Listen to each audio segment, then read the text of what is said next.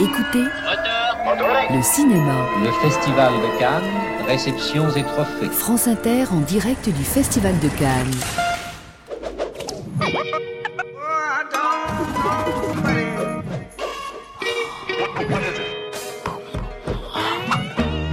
Un cliché de Vincent Lambert, son image, vous savez, cette image que vous connaissez qui circule en ce moment plus que jamais dans les journaux, à la télévision, sur les réseaux sociaux, son corps, parce que c'est bien ce que cette image représente, son corps donné en pâture au monde entier, et chacun, chacune a son point de vue sur ce corps, son idée bien arrêtée. La gauche, la droite, le pape, le président, ma sœur, les collègues de bureau, ses médecins, mon boulanger, sa famille, tel journaliste, les avocats, tout le monde se déchire. Depuis combien depuis combien de temps cette image a-t-elle cessé de renvoyer à une personne pour devenir le lieu d'un débat d'actualité, d'un direct sur BFM TV Cette image qui est figée dans nos esprits, la tête sur l'oreiller, les yeux dans le vide, l'incommunicabilité. Elle est devenue l'emblème des questions qu'on peut se poser sur l'arrêt de vie, sur le droit à la vie. Une image figée, c'est-à-dire un cliché, une copie, une image répétée à l'infini, sans vie, une image dont on n'interroge plus réellement rien, tellement on l'a intégrée, ni la personne qu'elle représente, ni son obscénité. Le fait même qu'on la connaisse, cette image, que d'une photo prise dans l'intimité, elle soit devenue un cliché, c'est bien cela, l'obscénité, ce qui devrait rester hors de la scène, littéralement, et qu'on a fini par accepter. Boomerang, spécial Cannes. Une autre Cannes se réveille à cet instant. France Inter, Augustin Trapenard. Bonjour à tous, bienvenue dans Boomerang, mon invité d'aujourd'hui est un cinéaste qui interroge volontiers la mort et la figure de l'absent. Dans son dernier film, Être vivant et le savoir, présenté hors compétition en séance spéciale lors du dernier festival de Cannes, il raconte l'histoire d'un film qui ne se fera pas. Celui qui devait tourner avec son ami, l'écrivain et scénariste Emmanuel Bernheim, avant que celle-ci ne disparaisse, un récit intime, fragile, bouleversant.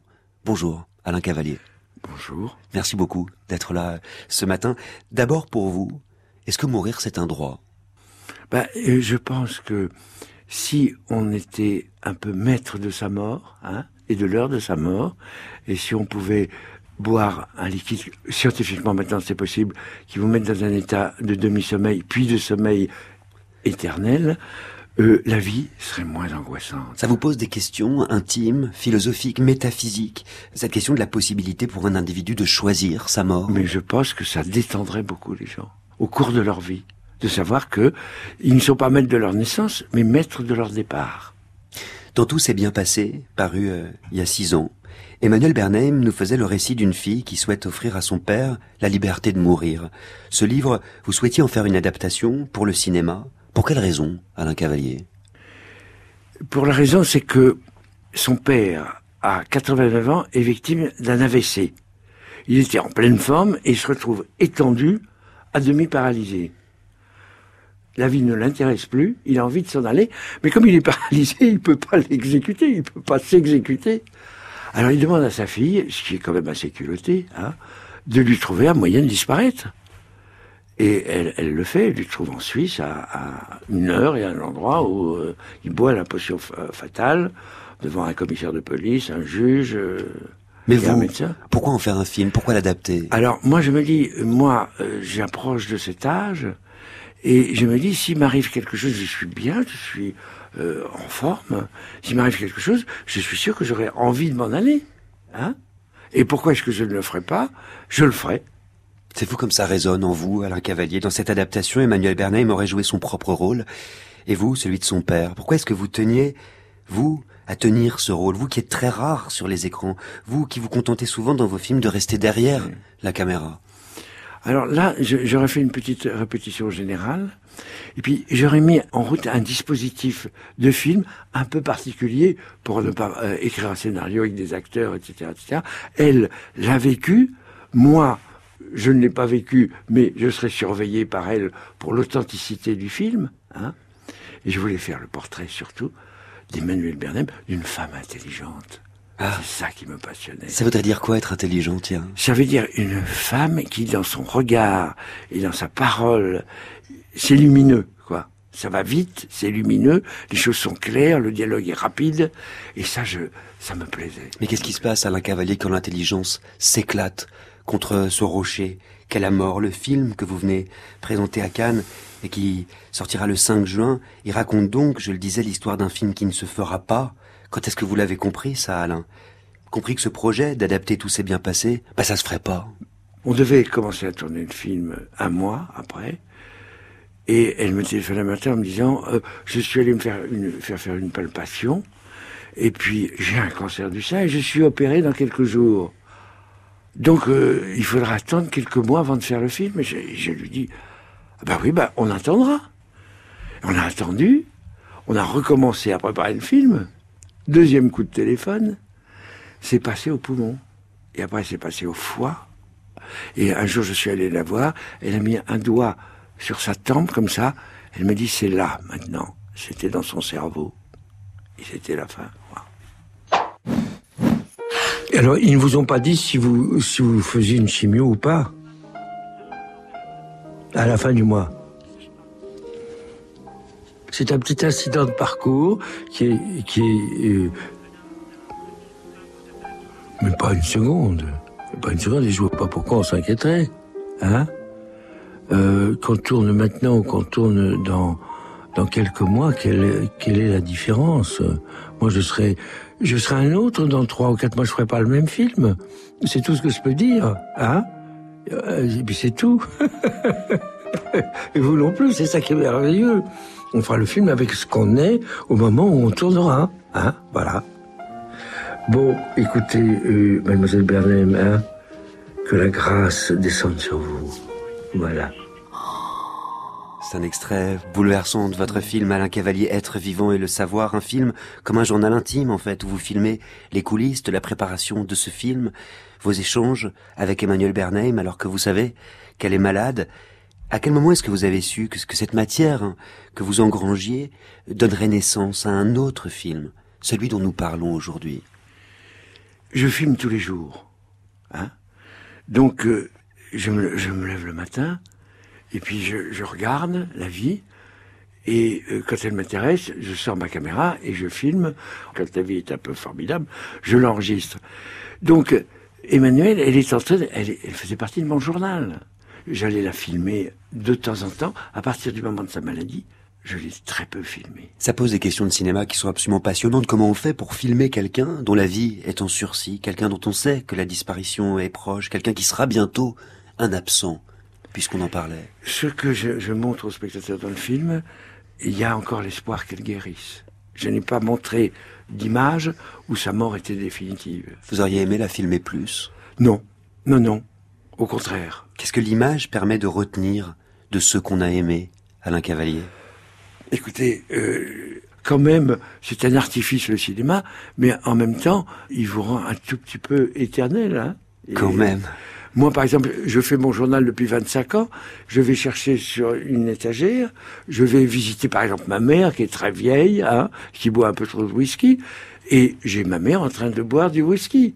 C'est-à-dire qu'elle est là devant moi, comme au moment où je l'ai vue, vivante. C'est quand même un, peu incroyable. Vous l'avez filmé, l'absent. Euh, Alain Cavalier, je, je pense évidemment à des films comme Ce répondeur ne prend plus de messages, réalisé il y a 41 ans, mais aussi à un autre film qui lui répond, Irène, euh, dans lesquels vous évoquiez la disparition de la femme qui avait partagé votre vie pendant plusieurs années, Irène Ting. Dans quelle mesure est-il possible pour vous de rendre visible l'absent Euh, Irène, je, je me suis posé le problème pendant toute la fabrication du film.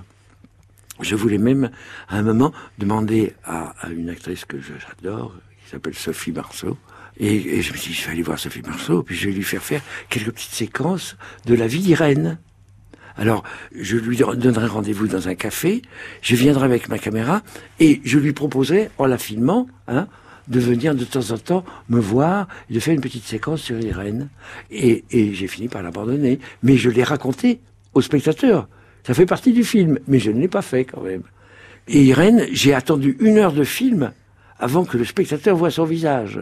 Et je me suis dit, au bout du- d'une heure, le spectateur va se dire, ah, il nous fait chier quand même, ah, quelle tête elle a, hein Et surtout qu'à un moment, je dis qu'elle avait été Miss France. Alors, on se disait, mais comment elle l'est hein Et puis finalement, j'ai pris une photo d'elle, il y a trois photos d'elle, euh, et qui, au bout d'une heure, prennent une force extraordinaire, puisqu'on ne l'a pas vue. Au fond, Hein Alain Cavalier, qu'est-ce que le cinéma a à voir avec la mort, pour vous? Ben, C'est-à-dire que euh, il, il empêche la mort d'être euh, euh, éternel, hein, puisqu'il conserve les visages, et en même temps, il filme très bien la mort en marche, puisque moi, je, je, je vois des visages que je filme depuis très très longtemps vieillir comme ça, et euh, on voit comment euh, on disparaît petit à petit, comment on se transforme. Vous êtes en train de disparaître, vous? Euh, Oui, non, non, mais je suis en train de disparaître. Je pense que c'est la dernière fois que je viens ici, et c'est pas désagréable du tout. Hein c'est quand même pas la dernière fois que vous venez ici, si, à Cannes. Si, je suis sûr. même si je fais un autre film, et j'en ferai un autre, je ne reviendrai plus dans la, foule, ça ne me correspond plus. Déjà là, c'est limite, mais, mais après, ça sera au-delà de cette limite, le ticket n'est plus valable. Hein celle dont le ticket n'est plus valable alors depuis longtemps, peut-être que vous la connaissez, Alain, c'est la culture. Et son actualité qui, hélas, ne nous fera jamais défaut, que se passe-t-il donc aujourd'hui?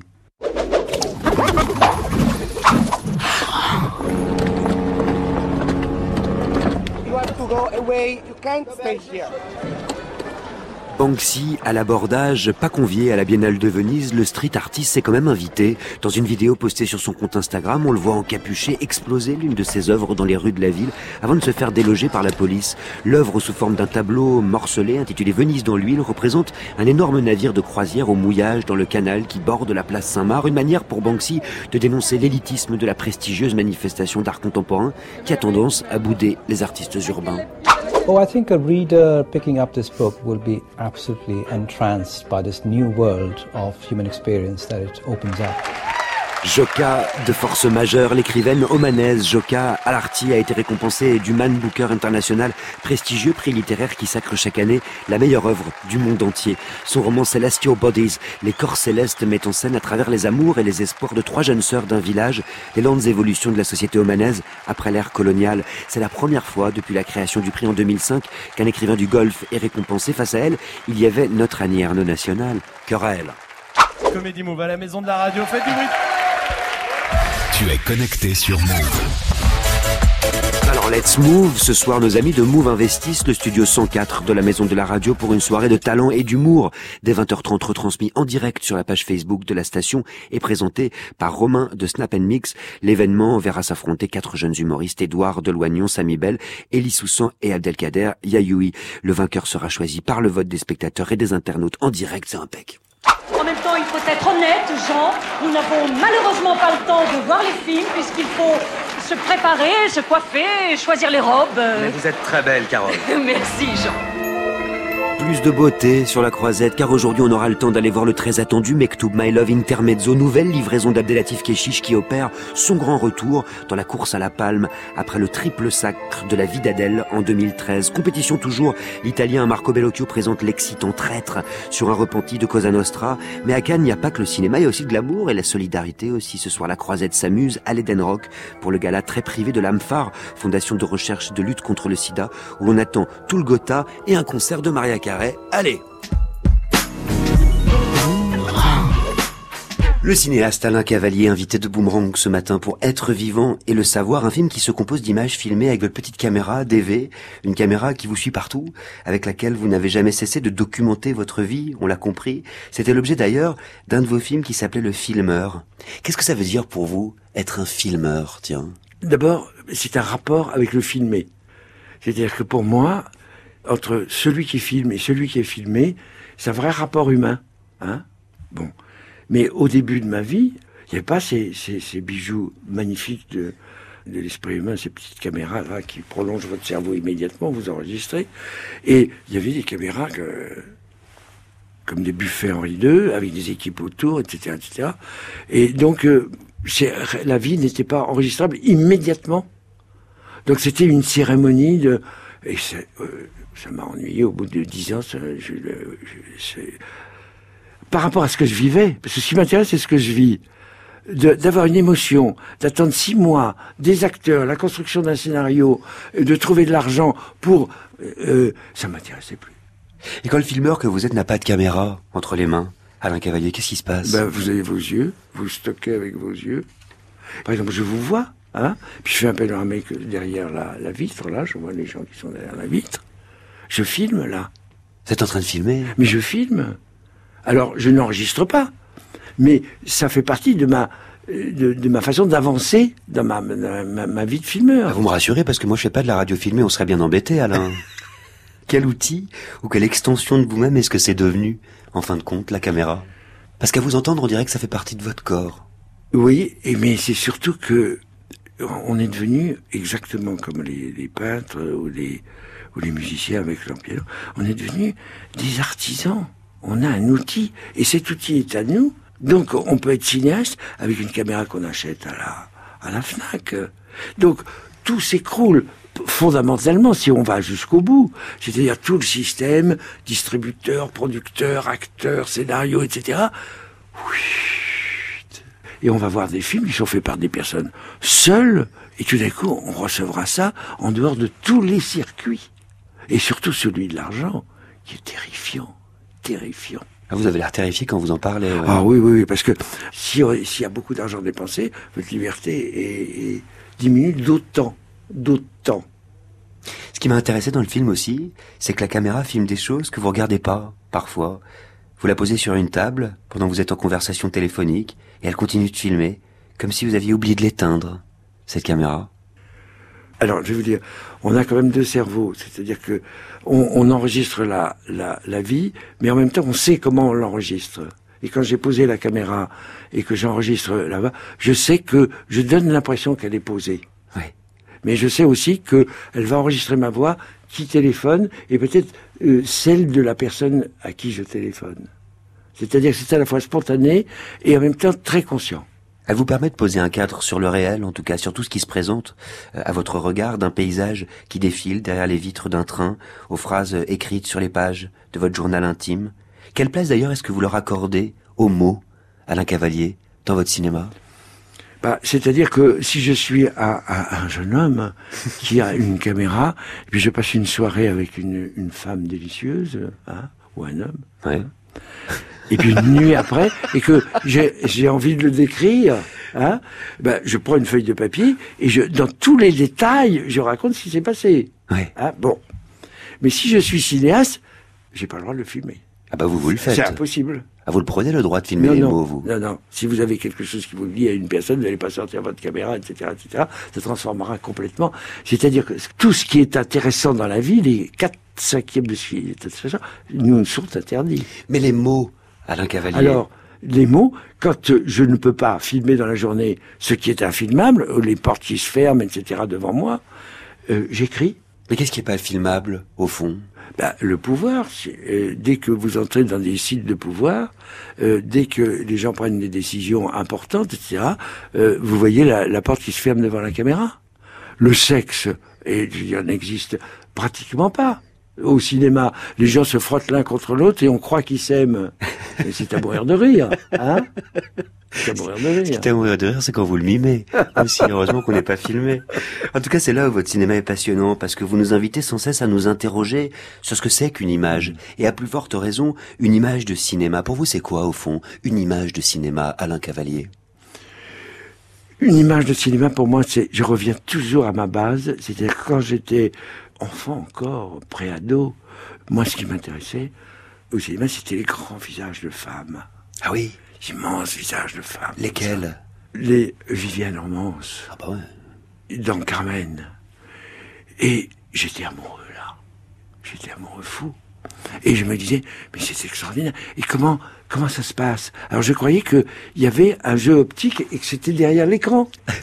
Et puis, comme j'ai un peu l'esprit d'é- d'é- d'éduction, euh, j'ai remonté à la filière. Il y a un appareil de projection. Et puis après, il y a, il y a une caméra des gens qui enregistrent, la pellicule. Et puis, il y a la beauté qui est là devant la caméra. Alors peut-être que j'ai voulu faire des films uniquement pour des raisons érotiques. C'est pour retrouver ces dames. Ça me plaît, moi. Hein On va reparler Hein alors ensemble d'érotisme, de cinéma, de fin aussi, parce qu'il en est tellement question dans ce si beau film qu'est Être vivant et le savoir. Et là, en vous écoutant, je pense à Barbara. Barbara et ses insomnies, tiens, en 1978. Vous êtes sur France Inter avec Alain Cavalier, Boomerang. Avoir tant de gens qui dorment et s'endorment à la nuit. Je finirai, c'est fatal, par pouvoir m'endormir aussi. Avoir tant de yeux qui se ferment, couchés dans leur lit. Je finirai par comprendre qu'il faut que je m'endorme aussi. J'en ai connu des grands, des beaux, des bien bâtis, des gentils, qui venaient pour me bercer et combattre mes insomnies. Mais au matin, je les retrouvais endormis dans mon lit, pendant que je veillais seul en combattant mes insomnies. À force de compter les moutons qui sautent dans mon lit, j'ai un immense troupeau qui se promène dans mes nuits, qu'ils aillent brouter ailleurs, par exemple dans vos prairies. Labourage et pâturage ne sont pas mes travaux de nuit, sans compter les absents qui me reviennent dans mes nuits. J'ai quelquefois des vivants qui me donnent des insomnies, et je gravis mon calvaire sur les escaliers de la nuit. J'ai déjà connu l'enfer, connaîtrai-je le paradis, le paradis serait pour moi de m'endormir la nuit, et je rêve que je rêve qu'on a tué mes insomnies et que pâle en robe blanche on les a couchés dans un lit. À tant rêver que j'en rêve, les revoilà mes insomnies. Je rôde comme les chats, je glisse comme les souris. Et Dieu lui-même ne sait pas ce que je peux faire de mes nuits, mourir ou s'endormir. Ce n'est pas du tout la même chose, pour autant c'est pareillement se coucher les paupières closes. Une longue nuit où je les avais toutes confondues. Peu s'en fallut au matin que je ne me réveille plus, mais au ciel de mon lit, il y avait les pompiers de Paris. Au pied de mon lit, les adjudants de la gendarmerie. Oh messieurs, dites-moi ce que vous faites là, je vous prie, madame. Nous sommes là pour veiller sur vos insomnies. En un cortège chagrin viennent mes parents, mes amis, au nom du Père, du Fils et puis du Saint-Esprit. Si après l'heure, c'est plus l'heure, avant ça ne l'est pas non plus, ce n'est pas l'heure en tout cas, mes grands-mères, s'il être venus, je les vois déjà rire de leur fine plaisanterie. Ceux qui prétendent connaître un remède à mes insomnies, un médecin pour mes nuits, j'y avais pensé moi aussi. Mais c'est contre lui que je couche mes plus belles insomnies. Avoir tant de gens qui dorment mais s'endorment à la nuit. J'aurais fini, c'est fatal, par pouvoir m'endormir aussi. Mais si s'endormir c'est mourir, ah laissez-moi mes insomnies. J'aime mieux vivre en enfer que de dormir en paradis. Si s'endormir c'est mourir, ah laissez-moi mes insomnies. J'aime mieux vivre en enfer que de mourir en paradis. Boomerang à Cannes. On est ici pour fêter le cinéma. Augustin Trapenard. Oh, c'est vrai qu'il a quelque chose de cavalier, hein. quelque part entre le chevalier de la table ronde, Yvain, le chevalier Lion, et, et Tauros dans Game of Thrones, figurez-vous, avec sa blanche et sage chevelure royale, magnanime, son regard bleu Napoléon, son sourire discret, il a ce charisme, vous savez, cette autorité naturelle des grands hommes d'État, de cinéma, euh, tout en colmao ce matin, on peut le dire, on a tous le même passé, Alain Cavalier, euh, invité de Boomerang ce matin pour être vivant et le savoir, ce film qui témoigne, Alain, de votre fascination pour le vivant, le vivant animé ou inanimé d'ailleurs. On y voit un pigeon blessé, d'autres oiseaux, un chat, mais aussi des courges et autres euh, cucurbitacées dont vous filmez la lente décomposition et que vous arrangez en nature morte. Ces légumes, j'ai l'impression que vous les filmez comme si c'était des corps. Mais absolument, parce que je trouve que c'est des sculptures formidables. Hein Alors je les pose sur ma, sur ma table et puis elles se décomposent au bout de plusieurs mois. Ouais. Quelquefois, elles se ratatinent complètement, et quelquefois, elles ont des blessures magnifiques. C'est ça qui vous émeut C'est la blessure de la, la blessure, courge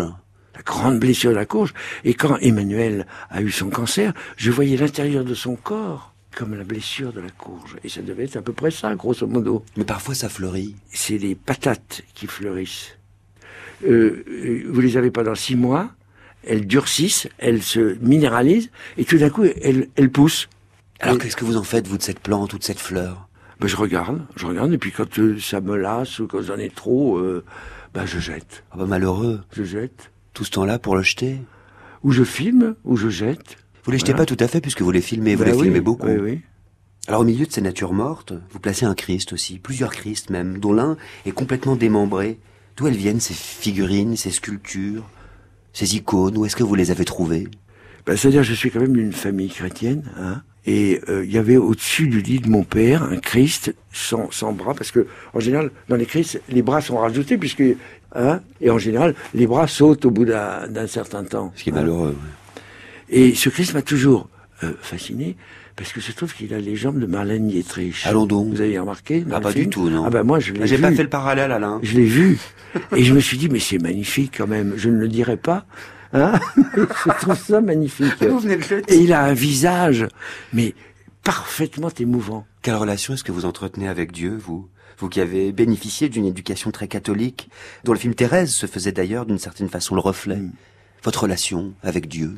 Alors moi j'ai gardé pour les évangiles, qui est mon livre de base, euh, une admiration totale pour le style des évangiles où il y a des petits reportages mélangés de, de, de contes, mélangés de petites morales. Hein. Il y a, c'est une, d'une richesse extraordinaire. Il n'y a pas d'adjectifs exagérés. Euh, c'est euh, un livre absolument parfait, avec un type au centre qui est un fou. Ça doit être un grand guérisseur. Alors on lui dit qu'il est génial. Il se prend pour un prophète. Et puis il parle à son père de temps en temps, etc. Alors on dit il déraille. Alors moi je dis il déraille. L'évangile. Mais il déraille magnifiquement. Selon Alain Cavalier. Il déraille. Donc euh, c'est comme ça que je le vois et c'est comme ça que je le vis maintenant. Mais, mais, mais quel impact cette éducation a eu sur la manière que vous avez de regarder les corps, par exemple? J'ai les cathos, je veux dire, euh, les corps étaient euh, quasiment interdits. Quoi.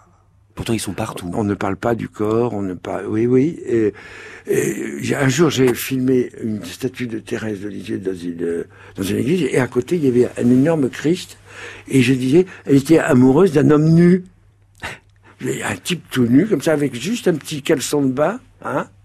C'est quand même incroyable. Et on a, on a l'impression que son petit euh, caleçon de bas peut tomber même, hein, qui, qui va tomber. Le corps d'Emmanuel Bernheim, son corps vivant, vous le filmez, Alain Cavalier, en gros plan ou en pied, presque immobile, en train de vous préparer un jus à base de fenouil, dans sa chambre d'hôpital aussi. Quand est-ce que vous avez cessé de le filmer, en fait? À quel moment? Euh, Quand je suis allé la filmer à son traitement de, de cancer dans, dans, sa chambre d'hôpital. Pourtant, ce qui vous reliait, c'était aussi la caméra. Oui, mais la caméra future. C'est-à-dire que elle, elle était morte de peur à l'idée d'être filmée. Parce qu'elle avait un visage un peu particulier, un nez un peu particulier, et elle n'aimait pas son visage. Et j'avais fini par la convaincre que ça ne poserait pas de problème. Pourtant, qu'est-ce qu'elle est belle dans votre film, avec ses yeux. Oui, oui, mais elle était inquiète. Et je lui avais dit, à chaque plan qu'on fera, comme on aurait tourné tous les deux, sans équipe, sans témoin, à chaque plan qu'on aurait fait, on l'aurait passé sur un écran, et on se serait dit, alors, vous êtes d'accord, c'est bien? Alors, Allez, où on le refait Donc elle était rassurée. Elle était rassurée. Vous faites comme ça avec tous vos acteurs, vous? Le dernier acteur, c'était Vincent, mais Vincent... Bah, quand euh, même oui, mais enfin, on n'était pas acteur. Il n'était pas acteur. C'est-à-dire, il était dans la vie comme moi, acteur et metteur en scène, et puis il venait acteur de, de temps en temps, on se prenait pour le président de la République ou le Premier ministre, mais c'était un jeu. Et quand on est acteur, est-ce qu'on l'est pas tout le temps? Vincent, il l'est quand même pas mal. Hein. Mais moi, maintenant que je le connais, je, je, je fais le, je fais le tri. Et vous, hein. l'êtes-vous un petit peu, acteur Alain Cavalier? Non. Je n'ai jamais dit un texte euh, euh, devant une caméra. Tout ce que j'ai fait devant la caméra a toujours été improvisé. Un moment de votre film, on vous voit en train d'essayer d'apprendre à Emmanuel Bernheim à manier la caméra. Et ça me fait penser à un extrait de son livre, Tout s'est bien passé, que j'aimerais bien que vous nous lisiez, si vous le voulez bien. Alors, je retrouve Alain Cavalier à la terrasse d'un café, sur la dalle d'un petit immeuble moderne près de la clinique. Exactement ça. Il me montre comment fonctionne sa caméra. Je regarde ses doigts sur le boîtier métallique. Les lunules de ses pouces me paraissent immenses, des paupières blanches mi-closes.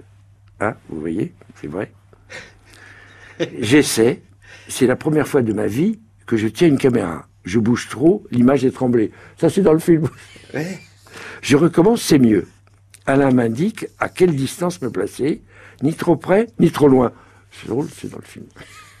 Il teste le son, mais pas du tout à au même endroit. C'est bon, je peux y aller. En marchant vers la clinique, je me demande si c'est avec cette caméra que je tiens serrée dans ma main qu'il a filmé son père mort.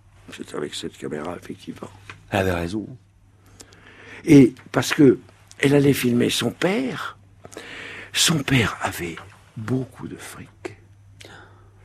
Donc, pour qu'on n'accuse pas euh, ses proches de l'avoir poussé à la mort pour récupérer son argent, il fallait qu'il déclare devant une caméra Je suis lucide, je m'en vais et je témoigne. Filmer son père, l'image à laquelle Emmanuel Bernheim fait référence, c'est une image que l'on trouve dans le filmeur, votre film, en l'occurrence celle de la dépouille mortuaire de votre père. Cette dernière image Pourquoi est-ce que vous aviez besoin de la faire, vous, Alain Cavalier?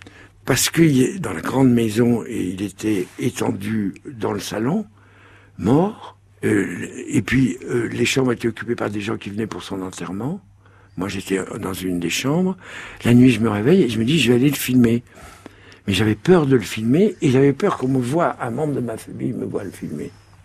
Alors, je suis descendu en, douce, en bas, j'ai allumé une loupiote, et j'ai vu mon père mort, j'ai réussi à m'approcher de son cadavre. Il y avait le bruit d'un moteur, parce que réfrigérant, pour le conserver un petit peu. Je le regarde, et puis je vois qu'il avait un grand nez. Ça m'avait toujours fasciné, il avait un grand nez. Moi j'ai le petit nez de ma mère, mais il avait un grand nez. Et je m'approche, et je touche son grand nez avec le doigt comme ça, qui était tout froid. Et à ce moment-là, j'ai pu le filmer. De profil, etc. J'ai fait une, une sorte de reportage sur lui. J'avais vaincu la peur de filmer un mort. Parce qu'au départ, c'était interdit. Filmer mon père mort, c'était, il y avait un interdit. Il y avait une, euh, un mur de verre qui m'empêchait de le faire. Mais passer le nez d'un mort froid qui est son père, c'est pas mal. Hein Ça vous amène à quelque chose de, de très costaud. Voilà. Je me passe le nez là, je suis froid, je suis mort là. Je peux m'imaginer. Quand le corps disparaît définitivement, qu'est-ce qui reste, en fin de compte? Il reste les images de film. C'est pas mal, ça. C'est pas, c'est pas grand chose, mais c'est formidable en même temps. C'est pour ça que vous en faites. Je crois un peu, un peu aussi. C'est par amour des visages de femmes au début, et après c'est pour essayer de conserver un peu la vie au-delà de la limite. Merci infiniment. Écoutez, Excuse me, we're closed. Écoutez